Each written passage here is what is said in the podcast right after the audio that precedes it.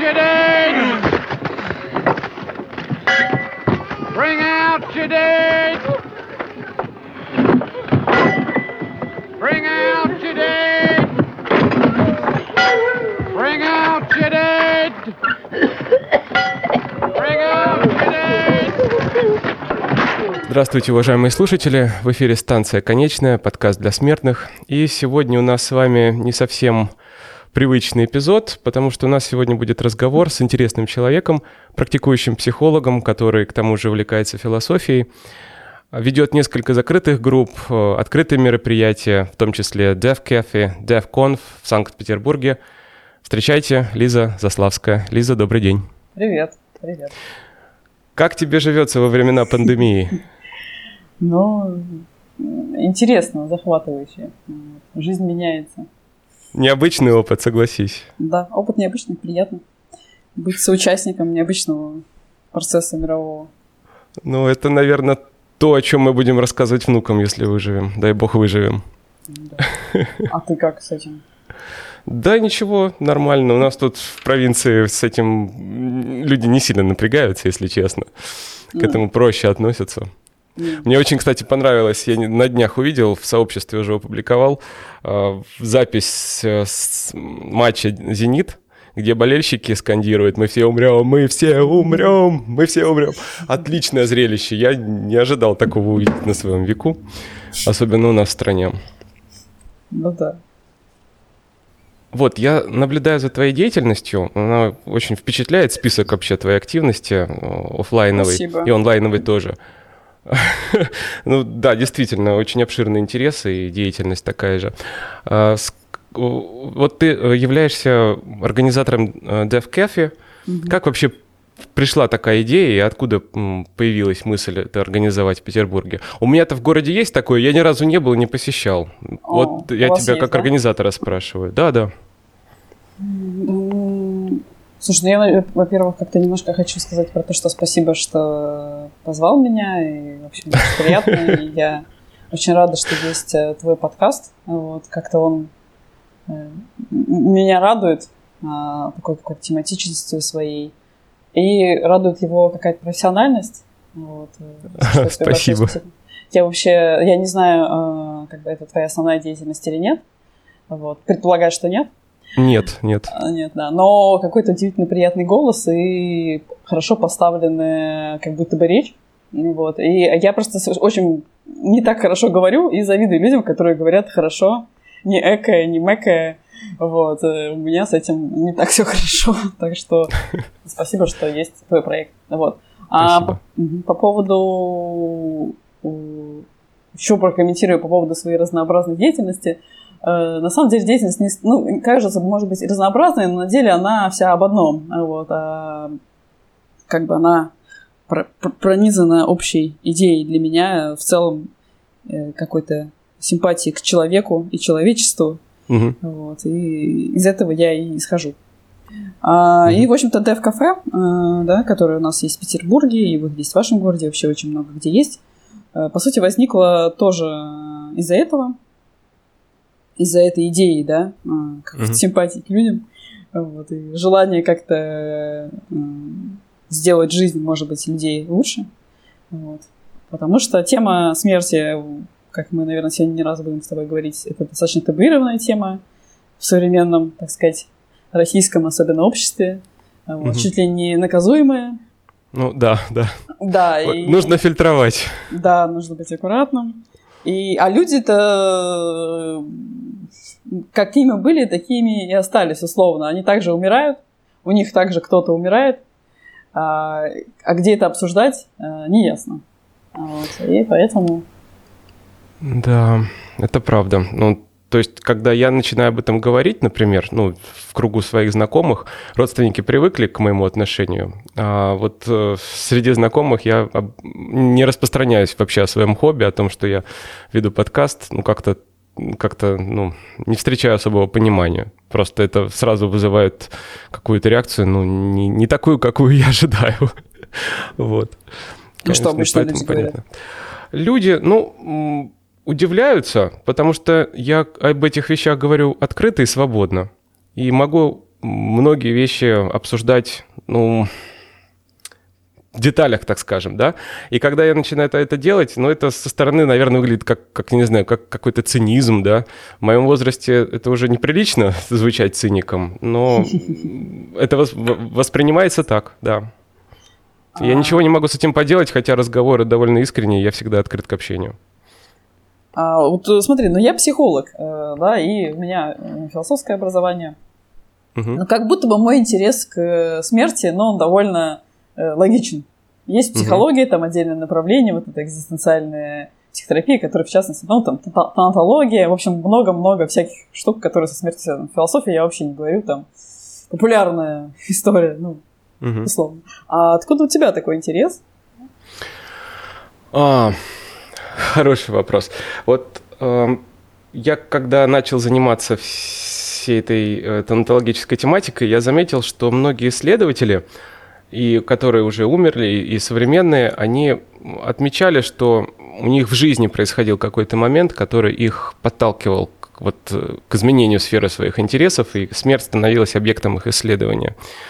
Я тут не исключение, я с этим живу большую часть своей жизни, потому что у меня в юношестве произошел несчастный случай, у меня была непонятная загадочная болезнь, видимо, что-то аутоиммунное, как говорил доктор Хаус, что-то аутоиммунное. У меня на протяжении полугода стали отказывать просто части тела и функцию внутренних органов. Ого. И я каждое утро просыпался вот как в лотерее в какой-то как будто играл. А что сегодня у меня не работает в организме? Производил каждое утро такую диагностику. Ну, там по мелочи, например, там от паралича лица до полного отказа функции речи, угнетения дыхания и так далее. В общем, все это через полгода закончилось таким коматозным состоянием, когда я заснул, и меня не могли разбудить буквально ничем, в принципе, в течение суток. Ну и там, понятно, ошибки врачебные, я об этом уже не говорю, там сделали ошибки все, которые только можно было сделать, во всех отношениях.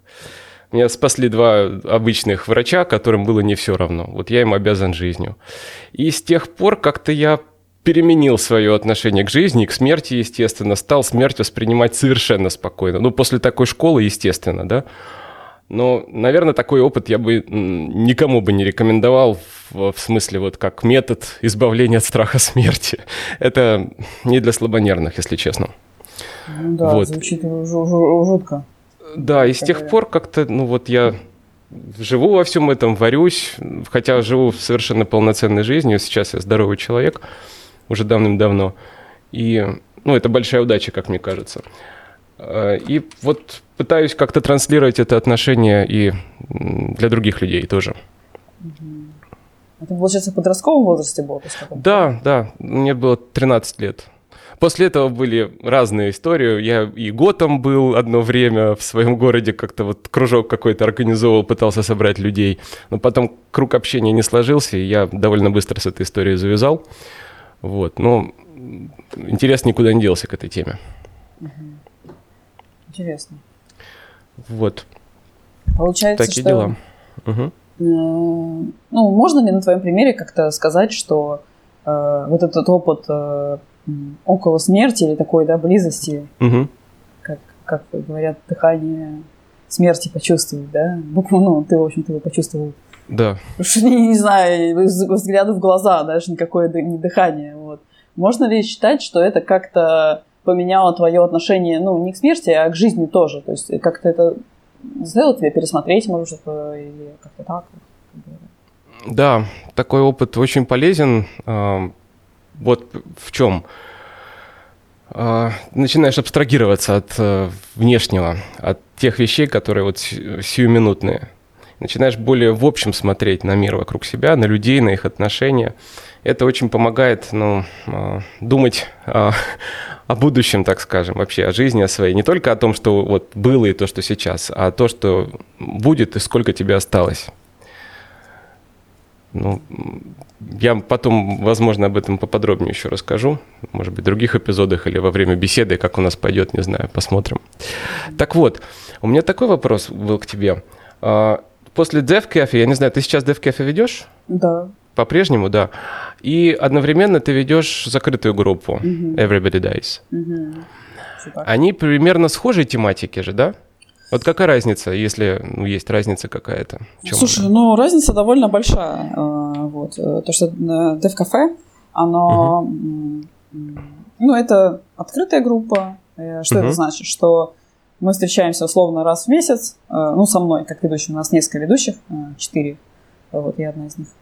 Встречаемся раз в месяц, совершенно разные люди приходят, и больше они никогда в таком составе не встречаются. Вот. И тема довольно широкий спектр тем, то есть кто с чем пришел, то о том и говорим. То есть, словно, человек думает о том, как он хочет, чтобы его похоронили. Или, например, человек бесит ритуалы. Бывают такие люди, их бесит ритуалы, и они хотят сказать, что их бесит ритуалы. Или человек боится нелепой смерти, типа споткнуться в магазине, упасть, косяк. То есть какие-то совершенно разные темы. И вот мы за одну встречу двухчасовую буквально коротенько это обсуждаем, и скорее в формате дискуссии, типа, а что вы думаете об этом, а что вы думаете об этом, ну и все. То есть так как-то по верхам. А вот Everybody Dies тоже такая, она терапевтическая группа, в общем-то, практически могу ее 100% назвать терапевтической, по крайней мере, первый поток. И там уже такая глубокая проработка всяких болезненных и неболезненных штук. Например, фиксированности на смерти. Такое бывает. Например, человек не может перестать думать о смерти, о своей. Все время об этом думает. Или... утраты, да, какой-то глубокой утраты, которая вот эту фиксированность, например, могла и как закрепить, да, обусловить ее. Или, например, у человека никто никогда не умирал, и он боится столкновения со смертью, что когда-то кто-то умрет, и нужно как-то с этим быть. И, конечно, там есть какая-то, как бы сказать, программа, да, чтобы мы затронули разные темы. И упражнения, в отличие от Death Cafe, мы там делаем, да, которые опять-таки позволяют затронуть что-то, в том числе текстовые истории, читаем философию. Вот. То есть, по сути, разница в глубине, в закрытости, и значит, в большем доверии, да, друг к другу. Люди потом общаются вот после группы как-то? У них завязывается общение вне занятий? Слушай, да, общаются. Но, понимаешь, вот самое интересное, что на этой группе мы, оказывается, что смерть, она очень про жизнь. Это очень интересный эффект. То есть даже не в таком каком-то, да, классическом, там, яломовском смысле, что как бы перед смертью, да, вот этот вот страх смерти, он порождает... возможность жить более активно, более, так сказать, аутентично, полноценно. Вот. А в том, что вот эти какие-то истории, связанные со смертью, они могут наложить отпечаток, например, на все отношения в твоей жизни. Так. Потому что, например, условно, у тебя умер кто-то близкий, и теперь каждый раз, вступая в близкие отношения, ты ждешь, что вот сейчас человек умрет. Вот. И поэтому, может быть, например, лучше не вступать в близкие отношения, условно, да? Лучше избегать близости, например. То есть вот такие вот истории, как пример, что совершенно смерть нетривиально влияет на нас. А возраст разный у людей? В основном какие приходят? Молодые, старше? Как? Слушай, вот в основном, в среднем, я бы сказала 30. Есть младшие, там, 20 с небольшим. Есть, там, 40, около того, но в среднем это 30. Интересно. Неожиданно, правда. А то есть, думал? Принято же думать, что вот старшие задумываются над смертью, да? Вот у меня, например, подкаст изменил это представление, потому что у меня аудитория молодая. Для меня это до сих пор удивительный факт. Вот до сих пор я не могу в это поверить, что вот молодые целенаправленно включают и слушают все это. Это очень приятно, с одной стороны, с другой стороны, удивительно. Вот. А 30-летние что они ищут? Вот как они изменяются после занятий? Что с ними происходит? Какая трансформация? Это, конечно, все индивидуально. То есть мы ставим индивидуальные цели на группу, как это водится, то есть что бы я хотел получить. И потом по результату, да, получил или нет. Угу. Что получают? Ну, мы, основная как бы, идея, да, это такое исследование своих отношений со смертью, со своей смертью, со смертью других. Угу. Вот. Вообще с идеей какой-то утраты, потери, конечности. Ну, то есть как бы такое исследование, потому что исследовать это негде, а тут можно это изучить, понять. Вот. И люди открывают себя, я бы так сказала. Открывают себя. И это, наверное, основной результат. Многим помогает такая терапия? Ну, я думаю, кто доходит до конца группы, да. Угу. Здесь это важное условие, да, действительно. Вот пройти весь путь. Слушай, ну это сложно. То есть у людей разные эмоции, и не всем это легко выдержать. То есть мы же, конечно, там и смеемся, но и сильно плачем, и горюем иногда. Ну, вот, то есть, ну, такие разные, широкий спектр. И не всем это просто выдерживать. Ну, опять же, я никогда не был на групповых занятиях, и мне это сложно представить, но я понимаю, о чем ты говоришь. Угу. И, наверное, там действительно эмоции просто кипят. Да, да. Самые разные. Да. Но удивительное приключение. Я с большим интересом участвую, сопровождаю этот процесс. Я прямо угу. влюблена. То есть для тебя сейчас это вот основная деятельность, я так понимаю, то, что тебя интересует. Ты имеешь в виду именно смерть? Ну, Everybody Dies. Вот именно то, во что ты сейчас погружена. Ну, я бы не сказала. Скорее, я в какую-то психологическую работу погружена угу. разного рода. То есть индивидуальные какие-то процессы, вот, и угу. просто группа, не связанная со смертью. Вот. И философская работа. То есть, скорее, это часть моей жизни, но очень захватывающая. Это правда. Но я вот... У тебя, кстати, тоже подкаст есть. Да. «Философское лекарство». Да. Я за ним некоторое время слежу, слушаю те выпуски, которые мне интересны. Интересного много, потому что разнообразные. Там много тематик, разные гости. Ты каждый раз вот включаешь и думаешь, а что будет дальше? Вот что там интересно, какая тема будет дальше? У тебя недавно был, в начале года был выпуск, тоже посвященный мортальности. Невероятно интересные вопросы были от твоих слушателей. Я слушал это просто как не знаю, как какую-то хорошую такую аудиокнигу. Класс. То, как отвечали твои гости, да, то, какие вопросы звучали. Вопросы неожиданные. И что интересно, как мне кажется, вопросы были от людей, которые не погружены вот досконально в эту проблему, то есть они больше делятся своим, чем хотят узнать новое, как мне показалось. Mm-hmm. Вот. Но мне было действительно интересно слушать именно этот выпуск, уже не говоря о других. Ну, мне приятно. Спасибо. Пожалуйста. Да, ну... А вот если говорить про подкаст, да, то как на тебя... Ну, потому что я знаю, что на меня вот работа, например, на группах, да, связанная со смертью, вот и на Death Cafe, и на Everybody, она на меня очень сильно повлияла. Именно в моих отношениях со смертью. А как на тебя повлиял подкаст? Ну, вот то... Что я говорю, да, то, что я транслирую, практически никак, потому что у меня уже, как ты поняла, довольно... прочно сформированное вот это ощущение, отношение к смерти, я пытаюсь его передать и другим, как могу. Mm-hmm. Ну, наверное, это как-то сложно увидеть по моим подкастам, но он у меня жизнелюбивый. Вот я пытаюсь его сделать более оптимистичным. Mm-hmm. То есть показать людям, что в этом на самом деле не так страшен черт. Это можно воспринимать по-разному, можно воспринимать как факт, можно воспринимать как данность, да? Не только как какой-то страх и ужас. Я хочу это все вот продемонстрировать.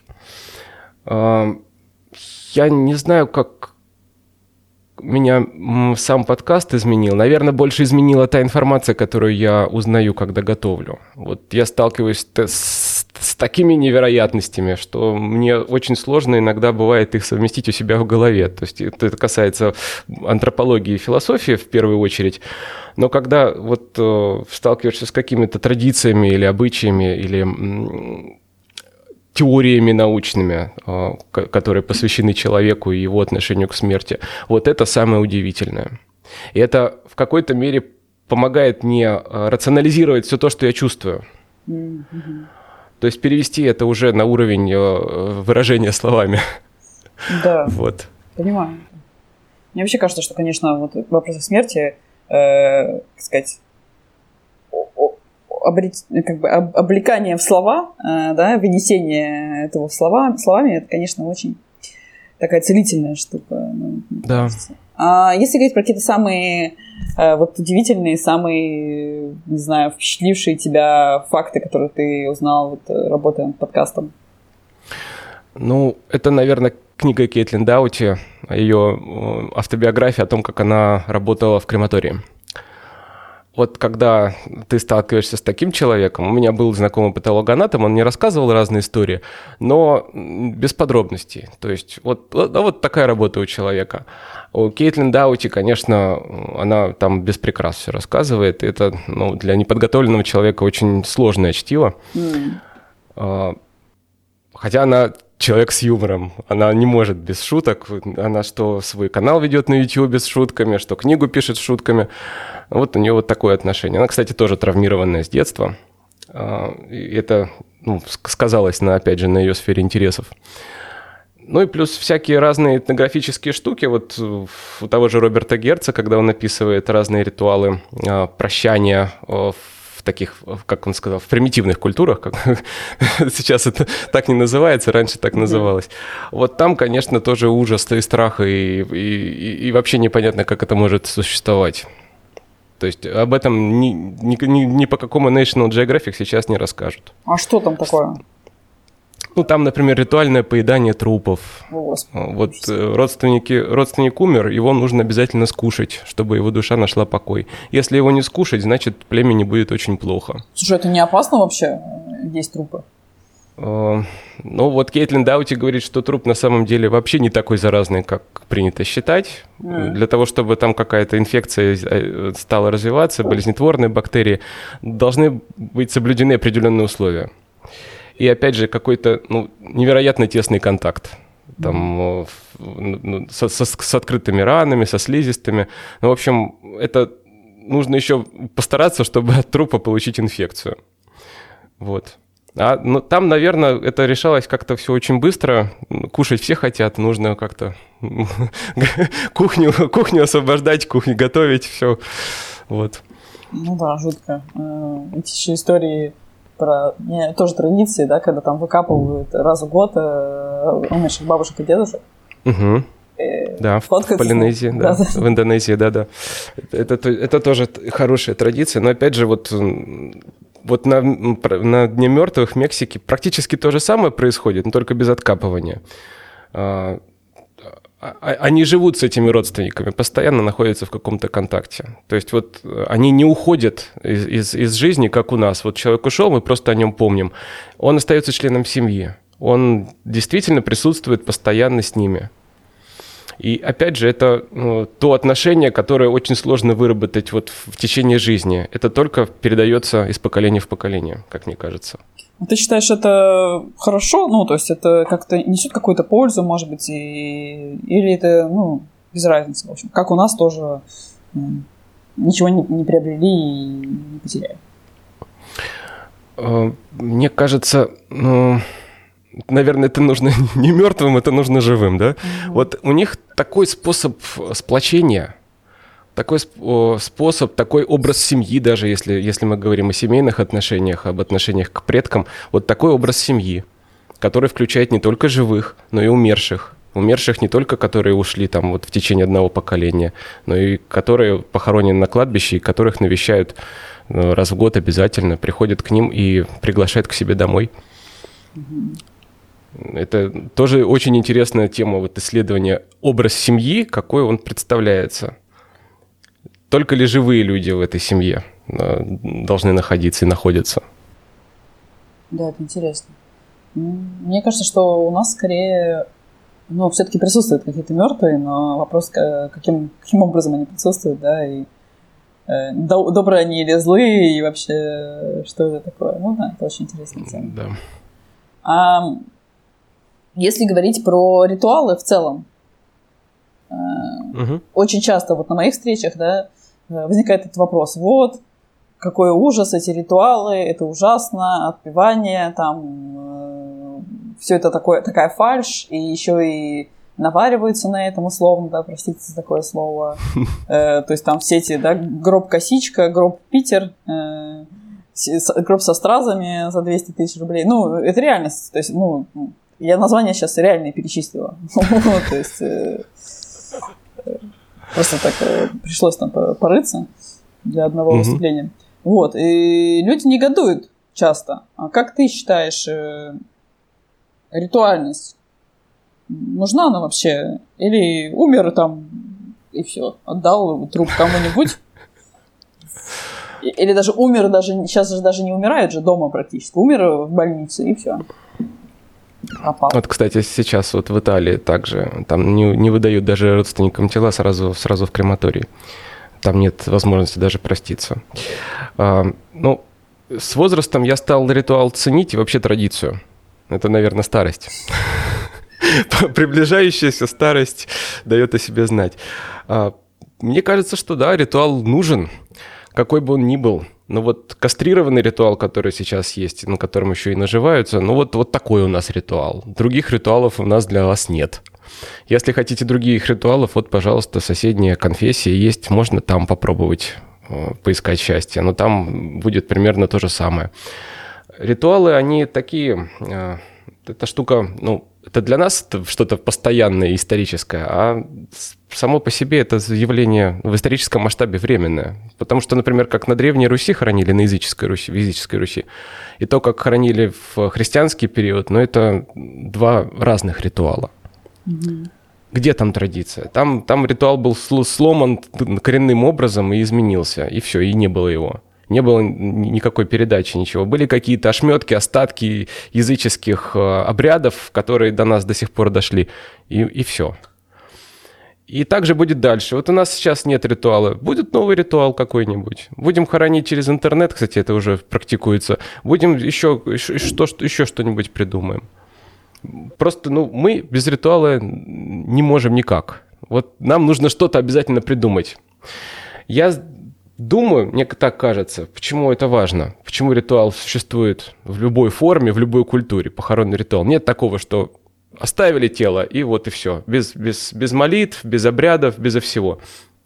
Даже вот в каменном веке люди так не поступали. Один из первых обрядов – это похоронный обряд. Потому что человеку нужно... признание того, что он личность. А личность – это человек, который прошел весь свой жизненный путь и завершил его смертью. Вот тогда личность целостная. И личность нужно признать. Признать с помощью ритуала. Но это мой взгляд на вещи. Мне кажется, что это можно пронаблюдать практически во всех культурах. А потом уже начинается мавзолеи, пирамиды, культы, все что угодно. Но это уже надстройка. Главное – это признание человека вот личностью. Признание человека – это отдание, наверное, ему какой-то чести за то, что он полностью прошел путь. Угу. Вот. Интересно. Интересно, что с рождением как-то не так. Что вот рождение вообще не наполнено ритуальностью у нас. Сейчас, по крайней мере, точно. Хотя вроде бы это тоже такое провозглашение, ну вот, да... человек, личности, да, такое да. Постулирование. И это всегда радостно, кстати. Вот почему-то появление человека на свет это, ну, вот принято, это радость. То есть другого варианта нет. Хотя вот у меня была моя прабабушка, она дожила до 102 лет, пережила 2 войны, 1 революцию, 3 войны, извини, 1 революцию. Повидала вообще все. И при царском режиме жила, и при коммунистах. Вот. Только при товарище Сталине она решила уже из этого мира уйти.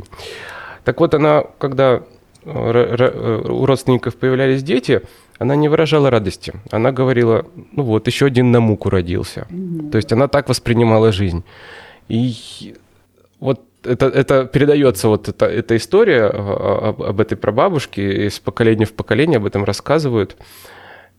И всех удивляет. Меня сейчас это особо не удивляет. Меня удивляет действительно то, что вот принято постоянно всегда только радоваться появлению новой жизни. Ну, это да, уже там... У меня элементы антинатализма появляются, ну, бог с ними. Вот. Но я с тобой солидарна, потому что для меня тоже...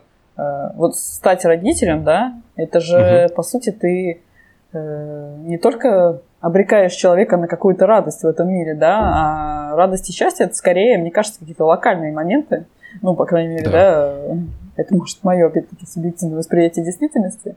А, ну, нейтральность или грусть и боль – это, ну, спутник жизни. Вот. И как бы страшно такое делать решение, кого-то обречь на это все. Ну, спорно. Да.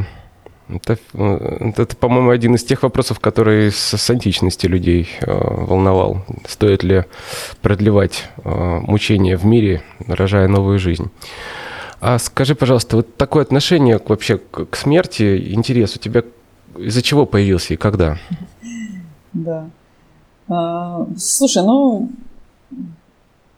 мне просто всегда привлекали какие-то табуированные темы. Я вот думаю над этим и не очень понимаю, почему меня не привлекали. Но они меня влекут всегда. Я не понимаю, почему... Люди вот не говорят, обходят что-то. И один из таких вопросов – это вопрос смерти. Когда начинаешь с людьми об этом говорить, сразу же частенько буду обобщать, да, какая-то «нет-нет, давай не будем» или там что-то такое странное. В общем, это людей смущает часто. И поэтому меня это привлекло как область психологии, когда я еще училась на психфаке. Я когда услышала впервые про вот это вот все, да, экзистенциальную психотерапию, в частности, которая, да, занимается вопросом смерти. Ну, танатотерапии у нас не было на факультете, ну, вот, ну такая-то советская школа условно. Но тоже потом уже о ней узнала. Вот, поэтому меня это как-то привлекло. А дальше уже более глубокие какие-то вещи. Я как психолог и как человек прохожу, ну, много лет индивидуальную психотерапию, ну, типа 10 или больше. Вот. И у меня был там в определенном возрасте такой кризис смысла, потому что непонятно было, что делать дальше. И мой психотерапевт на тот момент решил как бы немножечко подвигаться в сторону вот такого вот околосмертельного переживания, то есть осознания своей смертности, да, для того, чтобы как-то утвердиться в том, что хочется тут делать в этой жизни, пока она есть. Вот. И это на меня очень клево, очень хорошо сработало. Прямо сразу все стало понятно. Ну, не сразу и не все, да, но, условно, было трудно, это было не быстро, но реально как проснулась, знаешь, так говорят. Пробудилась. Вот, поэтому я хочу, как ты делаешь подкаст для того, чтобы как-то, да, людям было поспокойнее с этой темой, что вот это нормально, об этом можно говорить, да. Также я делаю какие-то смертельные процессы терапевтические, потому что это может быть очень целительным. Ну, для меня это так было. Вот. А вот скажи, пожалуйста, психологи, они люди, они тоже люди, да, с одной стороны, с другой стороны, они специалисты подготовленные. Как они между собой обсуждают эту тему смерти? Как они к ней относятся сами? Слушай, вот именно, что психологи тоже люди, и психолог, он как бы работает своей личностью, несмотря на подготовку. И если, условно, ты можешь... быть там со всеми образованиями, но если ты лично, например, эту тему там в индивидуальной терапии не проработал, ну, то есть тебя триггерит, что-то с тобой происходит в тот момент, когда тебе клиент начинает говорить про смерть, про умирание, про то, что он боится смерти, или про то, что кто-то умер, или еще что-то такое, и тебе как бы невыносимо это, вот, значит, надо это прорабатывать, вот, индивидуально. Такое бывает. Поэтому все как бы по-разному относятся. Ну, часть, есть же как бы такая центрированная именно на смерти, ну, терапия. Вот. То есть, ну, вот это уже спорный момент. То есть кто-то придерживается мнения, что смерть вообще, ну, вот страх смерти такой источник базовой тревоги у человека. То есть если человек тревожится, то в общем и целом, скорее всего, он тревожится о том, что он умрет. Вот. Но эту концепцию поддерживают далеко не все сейчас. Вот. Так что в психологии там кто во что гораздо. Примерно так. Интересно, потому что, ну как, вот у обывателя образ психолога. Это человек, к которому ты приходишь со своими запросами и вопросами, и он как специалист это все разводит руками, да, твою беду разведет руками. И, значит, он должен быть к этому готов, у него не должно быть каких-то собственных проблем по отношению к определенным вещам. А выясняется, что на самом деле тоже такое бывает у самих психологов. Конечно, то есть надо выбирать это просто... Это интересно. Я об этом раньше не задумывался. Да, то есть надо выбирать специалиста, который... Я понял. Ну, хотя бы, да, имеет какой-то длительный опыт индивидуальной терапии, потому что вот, мало ли что там всплывет, и это как бы может хуже сделать человеку, который пришел за помощью. Вот. Но вообще для меня образ психолога скорее образ такого... спутника, да, в самоисследовании, который обладает определенным знанием, инструментами, опытом, чтобы это самоисследование сделать каким-то максимально эффективным, безопасным, поддержать в этом, да, процессе. Вот. То есть психолог за тебя ничего не сделает. Он может только подсказать какие-то инструменты, сопроводить в этой пути, в этом дороге. А вот если говорить не о психологии и философии, тебя смерть в каких-то других проявлениях интересует? Ну вот, например, как объект массовой культуры или ее представление в других культурах? Слушай, ну, конечно, интересует. Конечно, интересует. И мы же делаем в Питере Death Conf, которые, ну, по большей части все-таки такой несет культурологический посыл, да, где вот ребята выступают с разными темами, например, про постмортем, ну, фотография посмертная, да, это, наверное, та история, про цифровое там бессмертие, про научные, да, какие-то изыскания, вот пересадки там сознания на разные носители, про, не знаю, смерть в... Вот у нас был доклад про смерть в... детской советской литературе, например, да, образ смерти в детской советской литературе, про разные практики, например, там с этой айваской, если ты знаешь, да, такую историю, или с закапыванием, вот эта практика, когда людей сейчас вот закапывают для того, чтобы они как-то приобщились к смерти. Ну, в общем, разное, и, конечно, мне это интересно. Чтобы привыкли к земле. Ну, слушай, я не знаю, это какая-то жуть, но вот люди так делают. Реально. Как инициация какой-то мужественности, причем это транслируется. Это интересно. Я не слышал об этом, но хороший опыт. Я бы не отказался, кстати. Да? Не знаю, да. Я точно нет. Я не думаю, что мне там было бы что-то новое для меня, но я бы попробовал. Интересно. Для меня это какой-то ужас. А ты сколько DevConf занимаешься уже? Слушай, ну она больше первый раз была в прошлом декабре, то есть год с чем-то, полтора года получается. То есть мы где-то 7 или 8 конференций провели. Так что, ну, очень популярно. Классно. То есть народ приходит, сейчас мы будем, наверное, в онлайне делать. Вот. Да. Но так вообще регистрации закрываются прямо очень быстро. Тема популярна. Интересно. Я бы тоже приобщился с удовольствием, с большим. Слушай, у меня остался еще вопросик про идеальное общество. Вот я о нем думала. Что же там будет со смертью, да, и с обрядовостью, с разговорами в идеальном обществе? Как ты думаешь? Наверное, в истории человечества уже такое было, ну, по отношению к смерти. Наверное, сейчас где-то есть такое. Я вот недавно читал книгу фантастическую «Чайным Евелем», называется «Посольский город». И там описывается общество инопланетян, мы там гости, люди-гости. И общество это абсолютно для нас непривычное, непонятное, начиная с биологии, заканчивая их социумом.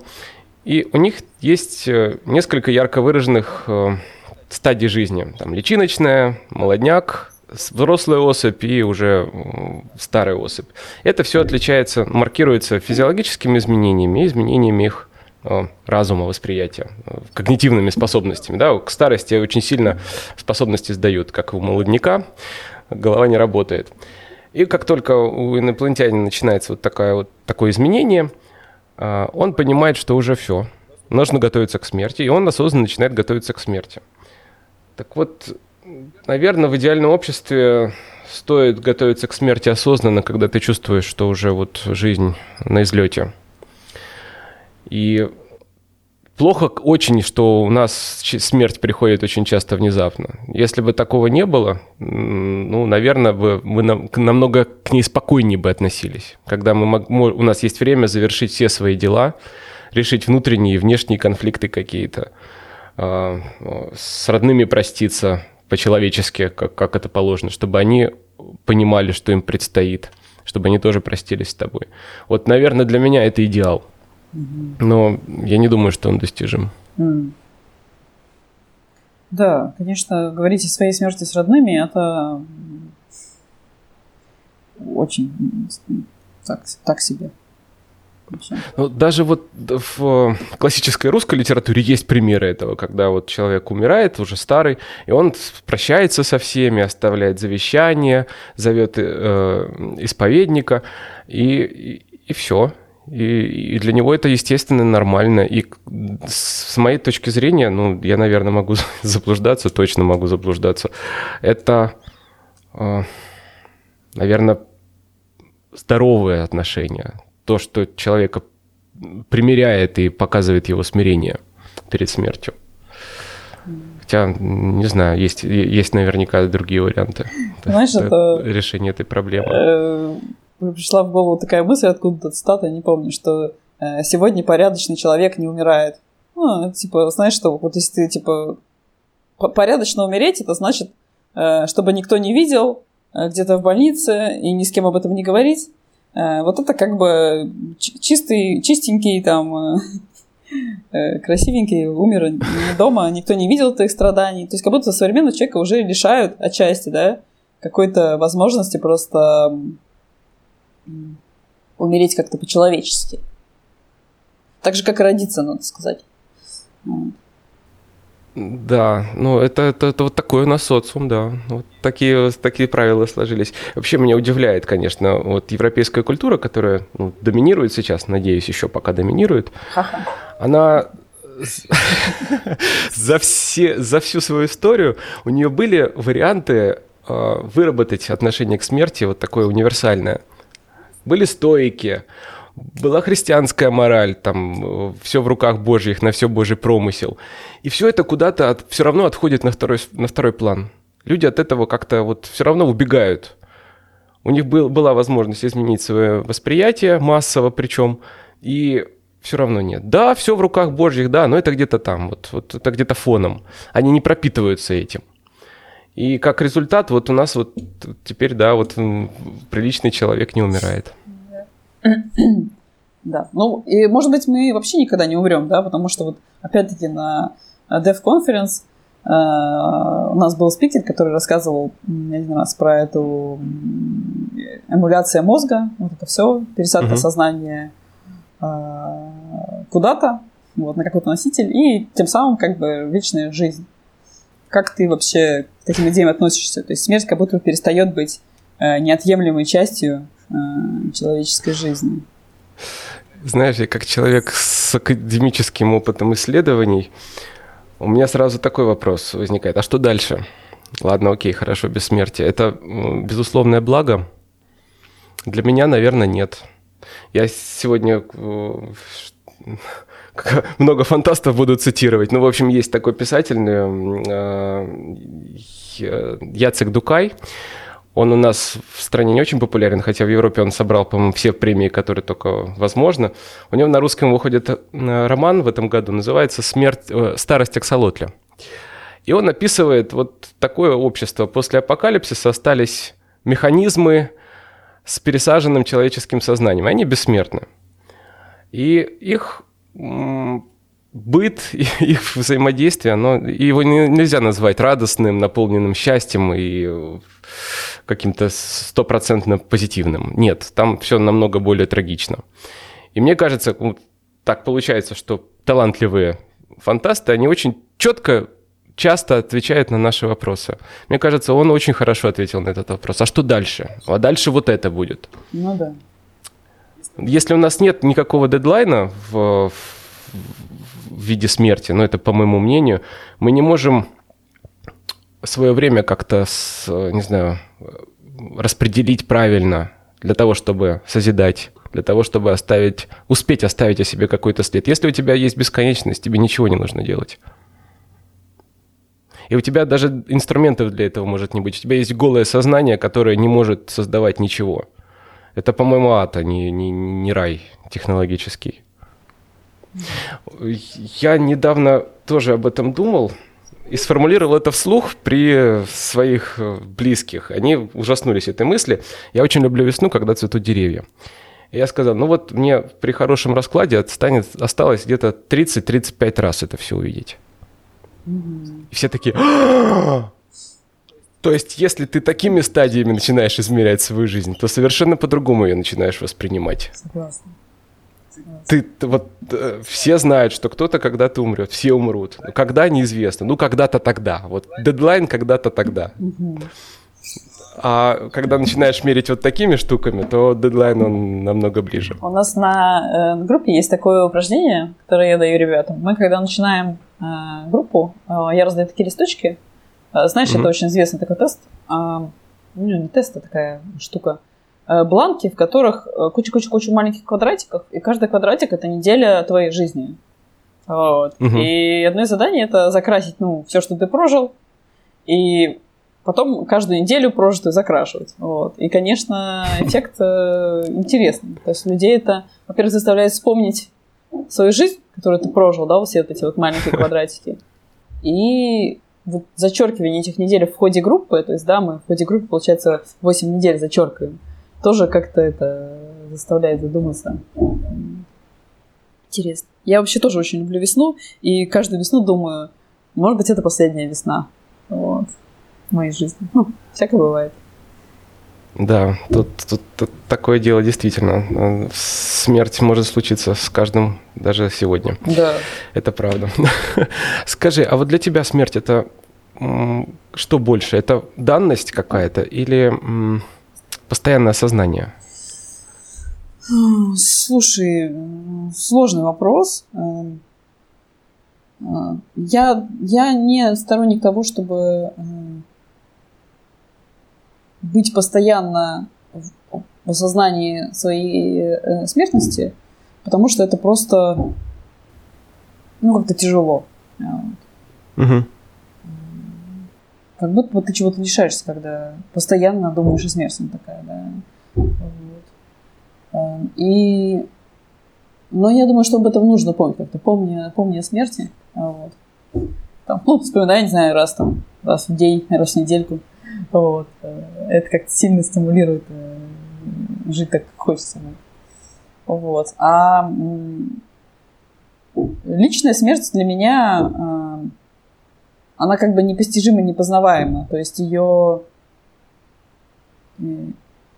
невозможно прочувствовать как бы на 100%, это понятно. Отсутствие своего существования. Может быть, какое-то приближение к этому. Какая-то, я как говорю, соприкосновение, какое-то почувствовать дыхание, взгляд смерти. Так что... Но у тебя не было подобного опыта в жизни? Никакого? Слушай, у меня был опыт, когда мне думалось, стоит ли оставаться, или не стоит оставаться. И это мне много дало. Если по-серьезу об этом думать, то да. Когда есть такая дилемма, она заставляет тебя переоценивать. Очень многие люди после подросткового возраста, когда у большинства возникают такие мысли, больше этим вопросом не задаются.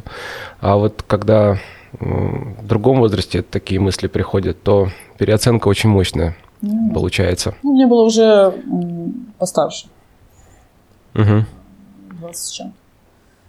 Вот, ну, тяжелый опыт, то есть, ну, это, да, конечно, так вот, вспоминаю сейчас, когда ты спросил. Ну, это как до дна, знаешь, до вычерпнуть, и там вот уже постоять на дне и подумать, что как. Тяжело. Ну, хорошо, что так произошло, что мы сегодня с тобой говорим, потому что у нас были разные варианты, и у тебя, и у меня, как выяснилось. Да. Поэтому хорошо, что мы с тобой сегодня поговорили. Большое тебе спасибо за такой интересный разговор, насыщенный. У нас в гостях Лиза Заславская. Следите за ее подкастом. Еще раз напоминаю, «Философское лекарство». Посещайте группы в Санкт-Петербурге. Everybody Dies, закрытая группа. Death Cafe, открытая. И Death Conf на носу скоро, да? Какого числа проходит? 4 апреля, по-моему. 4 апреля. Если что, это будет онлайн в этом году? Да, онлайн. Ага. Отлично. Ну, тогда будет возможность последить тем, кто не может присутствовать. Большое спасибо тебе. Спасибо. Спасибо. Пока-пока. Это была «Станция Конечная». Помните, жизнь прекрасна.